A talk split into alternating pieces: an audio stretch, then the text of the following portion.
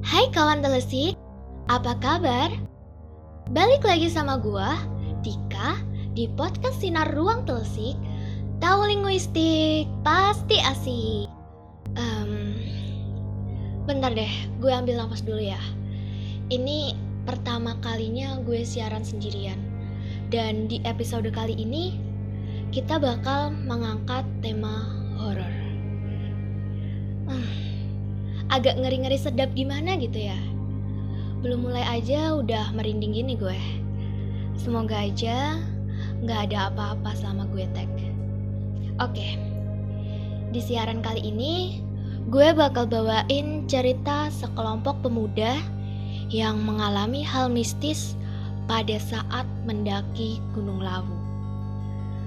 Kalian tahu nggak sih Gunung Lawu itu ada di mana? Jadi, Gunung Lawu ini terletak di perbatasan Jawa Tengah dan Jawa Timur, tepatnya di antara tiga kabupaten, yaitu Kabupaten Karanganyar di Jawa Tengah, Kabupaten Ngawi, dan Kabupaten Magelang di Jawa Timur.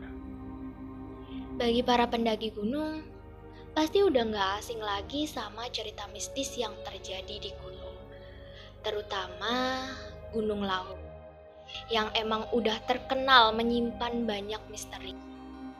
Kalau ditanya, kok bisa sih Gunung Lawu ini dianggap mistis? Well, kalau menurut gua sendiri, itu wajar sih.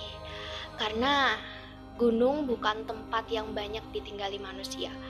Jadi bukan tidak mungkin kalau banyak makhluk yang tak kasat mata yang senang tinggal di sana.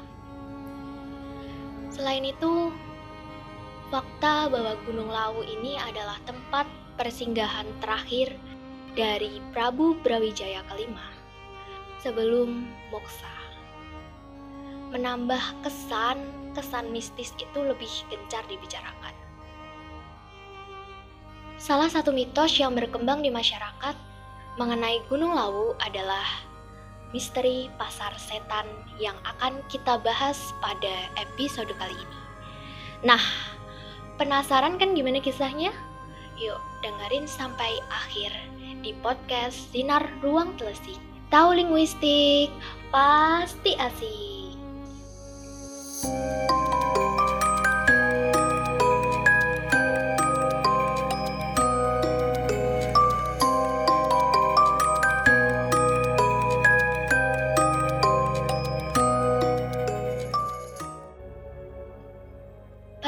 Tahun 2019, sekelompok pemuda dari universitas swasta di Jakarta melakukan pendakian ke Gunung Lawu.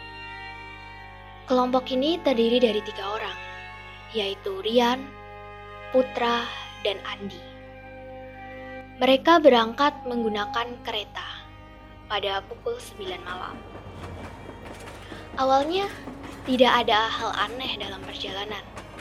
Namun, saat mereka tertidur di kereta, masing-masing dari mereka mengalami mimpi buruk. Namun, tak ada satupun dari mereka yang menceritakan mimpi tersebut kepada satu sama lain.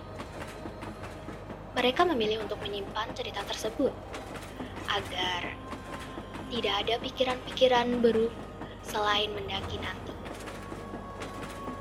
Setelah tujuh jam perjalanan, sampailah mereka di stasiun Solo Jebres, Surakarta.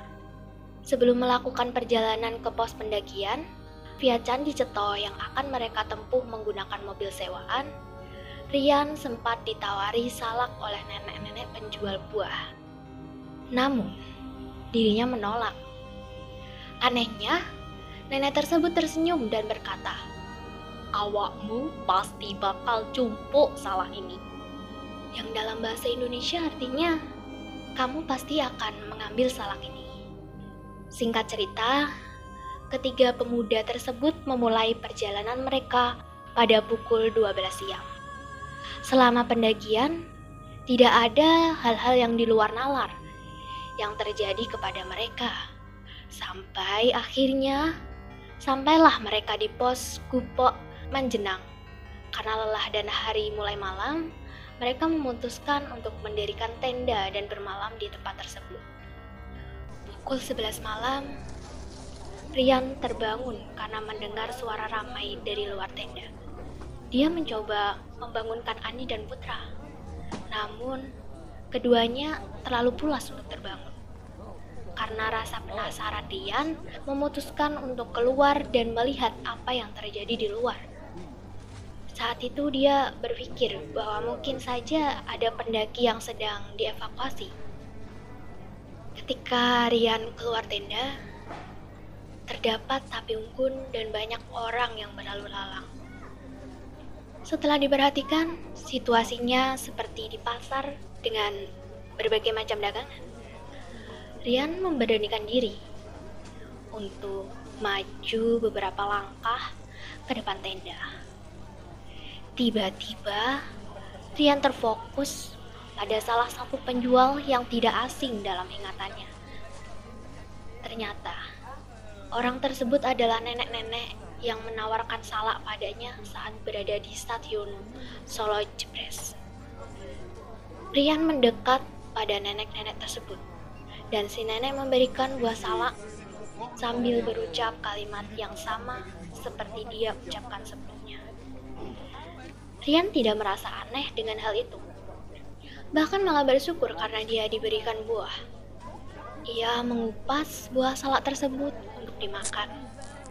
Namun, sebelum hal itu terjadi, api unggun yang dilihat oleh Rian tiba-tiba padam dan berganti menjadi obor yang tertata rapi di sepanjang jalan. Saat itu juga para penjual menatap tajam ke arah Rian. Karena takut, Rian membuang salak yang dipegang dan mundur perlahan ke arah tenda.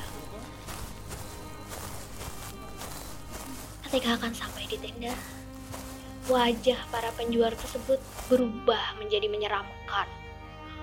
Ada yang lidahnya menjulur panjang, ada yang menggelantungkan di pohon, berbadan tinggi besar, bahkan ada yang sedang membawa kepala. Rian bergegas masuk ke dalam tenda dan menutup wajahnya dengan tas yang dia bawa. Udara dalam tenda terasa mulai gerah dan panas. Terdengar suara salah satu teman Rian, putra yang mencoba membangunkan mereka untuk melanjutkan perjalanan ke puncak. Rian dengan perasaan takut menyingkirkan tas yang sebelumnya dia letakkan di atas wajahnya. Jam sudah menunjukkan pukul pagi. Ini berarti kejadian yang tadi malam Rian alami. Rian memutuskan untuk tidak menceritakan apa yang ia alami kepada teman-temannya. Mereka melanjutkan perjalanan menuju puncak Hargo Tumilah, memulai pasar Dieng atau yang kerap disebut dengan pasar setan. Selama perjalanan, Rian terus memikirkan kejadian yang dia alami semalam. Ia beranggapan kejadian tersebut aneh dan tidak masuk akal. Tak terasa, pukul 9 pagi, mereka bertiga sampai di daerah Pasar Dieng. Di sini, mereka melihat bebatuan yang tersusun rapi, layaknya sebuah gerbang. Memang, daerah ini termasuk daerah yang menyimpan banyak sejarah.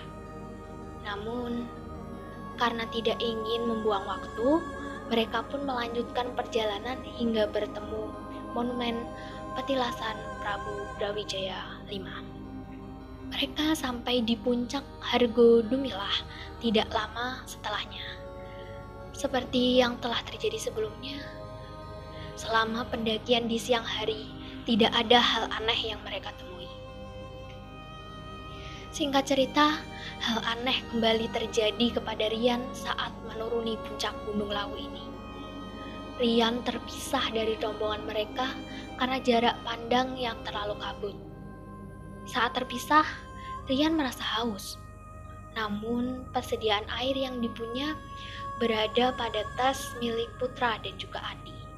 Dalam keadaan seperti ini, Rian berkata dalam hati, Hmm, andai aja gue bawa buah, pasti gue gak akan kehausan kayak gini. Tak lama setelah berbicara dalam hati, dilihatnya ada seorang datang dari kabut dan berjalan mendekati Rian. Ia menawarkan buah. Seorang itu tak lain adalah nenek-nenek yang sudah dua kali Rian temui sebelumnya. Dalam keadaan kaget dan heran, Rian mengingat tentang adanya mitos yang pernah ia baca tentang pasar setan di laut. Dia pun memberikan uang kepada nenek tersebut sebagai simbol jual beli seperti anjuran yang pernah dia baca. Nenek tersebut tersenyum dan pergi menuju kabut. Setelahnya, kabut yang tadi menutupi pandangan Rian menghilang. Ia pun dapat bertemu lagi dengan kedua temannya, Putra dan Andi yang ternyata sudah mencarinya sedari tadi. Sejak kejadian jual beli itulah, Perjalanan Rian dan kedua temannya berjalan dengan lancar hingga kembali sampai di pos pendaftaran. Nah, akhirnya selesai juga kisah Rian, Putra, dan Andi selama mendaki Gunung Lawu. Dan pengalaman mereka terjebak di pasar setan, hmm, gimana kawan telesik? Serem gak ceritanya? Itu kalau gue yang ada di posisi Rian sih pasti udah nggak bisa mikir jernih sih Untung lagi nih, ketiganya bisa sampai di base camp pendaftaran lagi dengan selamat. Pokoknya, di mana pun kita berada, jangan lupa untuk selalu berdoa dan menjaga sikap ya kawan telisik. Oh iya, sebelum kita akhiri, buat kawan telisik yang punya karya sastra seperti cerpen, puisi, atau opini, atau bahkan cerita horor, yuk kirim karya ke ruangtelesik at gmail.com. Untuk karya yang kita pilih, nantinya bakal kita siarin di podcast Ruang Telesik ini loh. Keren banget gak tuh karya lo? Bisa dipublikasi di podcast ini.